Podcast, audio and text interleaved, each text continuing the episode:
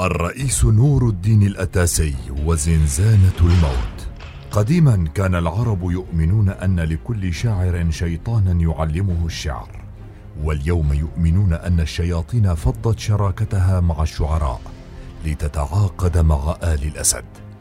لم تقف جرائم الأسد منذ احتلاله الحكم حتى موته عند مرحلة معينة وسجل إجرامه في البداية لا يقل فظاعة عنه في النهاية.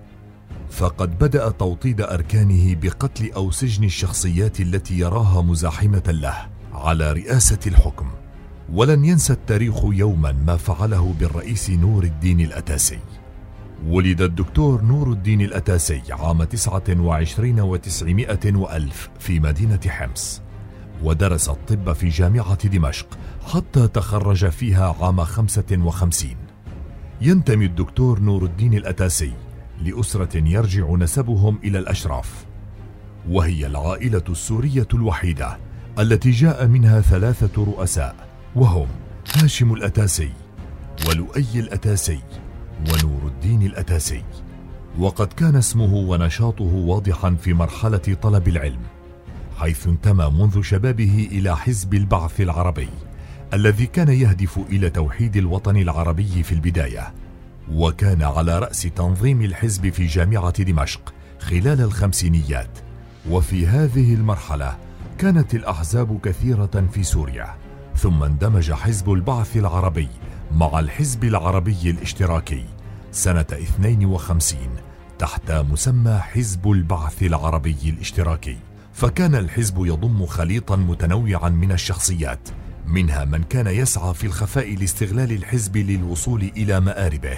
مستغلا فترة الانقلابات التي حدثت في تلك السنوات وفي مقدمتهم الخائن حافظ الأسد بائع الجولان الذي أدلج حزب البعث بطريقة تكرس جرائمه وتدافع عنها وتقف في خندق معاد تماما للشعب السوري. قاد نور الدين العديد من التحركات الطلابية والمظاهرات خلال فترة الانقلابات فتعرض للسجن سنة 52 لمدة عام كامل نفي خلاله إلى سجن تدمر الصحراوي. وبعد انتهاء عهد الشيشكلي عاد الدكتور نور الدين لممارسة السياسة على نطاق واسع ومن خلال مواقع متقدمة أهلته لها ثقافته وقدراته وحنكته السياسية.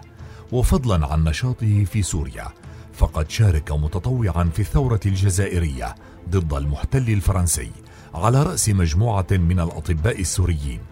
بعد ذلك عاد إلى مدينته حمص ليزاول مهنته طبيبا جراحا في المشفى الوطني.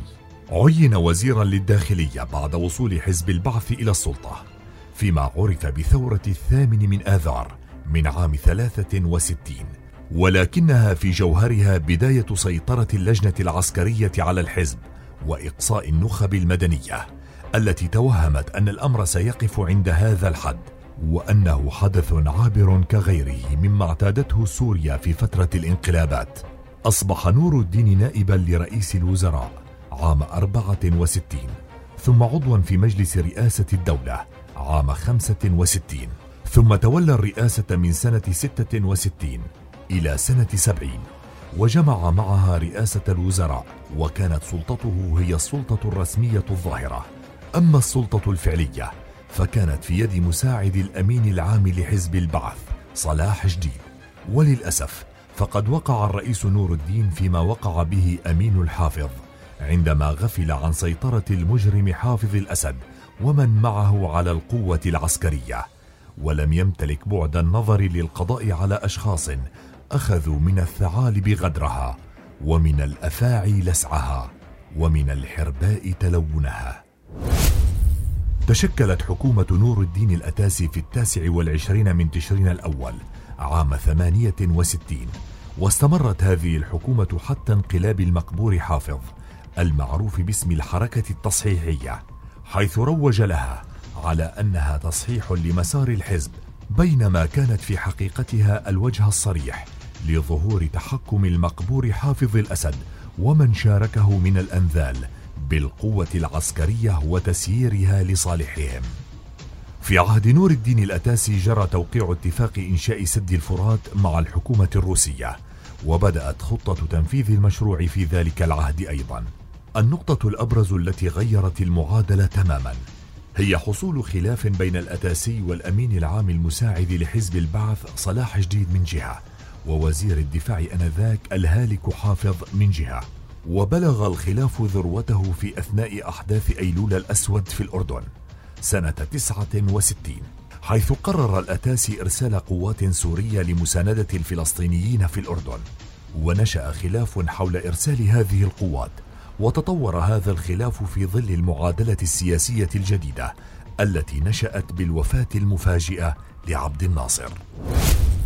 استقال الدكتور نور الدين الأتاسي من جميع مناصبه في سنة 1970 احتجاجا على تدخل الجيش في السياسة وعلى ممارسات رفعة الأسد شقيق وزير الدفاع حافظ الأسد. وعلى إثر هذه الاستقالة التي نشأ عنها خلو المناصب الرئيسية في الدولة تم توجيه الدعوة لعقد المؤتمر العاشر الاستثنائي للحزب. وقرر هذا المؤتمر فصل كل من وزير الدفاع آنذاك حافظ الأسد ورئيس الأركان مصطفى طلاس من منصبيهما. لكن المجرم حافظ وصديقه كانا جاهزين لتنفيذ انقلاب عسكري سمي زورا بالحركة التصحيحية في السادس عشر من تشرين الأول سنة سبعين حيث وضع الرئيس نور الدين الأتاسي في سجن المزة العسكري.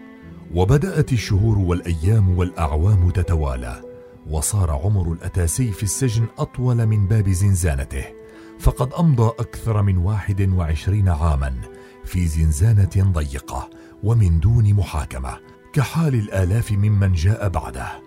وأصيب في النهاية بمرض السرطان ولم تقدم له سلطة الأسد الغادر أي علاج. ومع تدهور صحته نقلوه إلى مستشفى تشرين العسكري. لمدة أربعة أشهر قبل أن يطلق سراحه بعد أن تفشى المرض في جسده ولم يعد هناك أمل في شفائه. سجن بطعم الموت البطيء. شرف الرئيس نور الدين على الموت وعند إطلاق سراحه توجه إلى فرنسا للعلاج ولكنه توفي بعد أسبوع من وصوله في الثاني من كانون الأول سنة 92 ودفن في مدينته حمص. وعلى الرغم من سطوة نظام الأسد المجرم في ذلك الوقت فقد خرجت للرئيس نور الدين الأتاسي جنازة مهيبة في مسقط رأسه وكانت سببا مباشرا في نصح أجهزة المخابرات العالمية منذ ذلك الحين بمنع جنازات الرموز السياسية. ربما عدنا خطوة أو خطوات للوراء ليس لشيء إلا لأننا نريد أن ننطلق كما السهم. إن الحياة صراع. ما فاز في ماضغيها إلا شديد المراس للخب فيها شجون فكن فتى الاحتراس. بين النوائب بون للناس فيه مزايا. إن الحياة سبات سينقضي بالمنايا. فإن تيقظ كانت بين الجفون بقايا.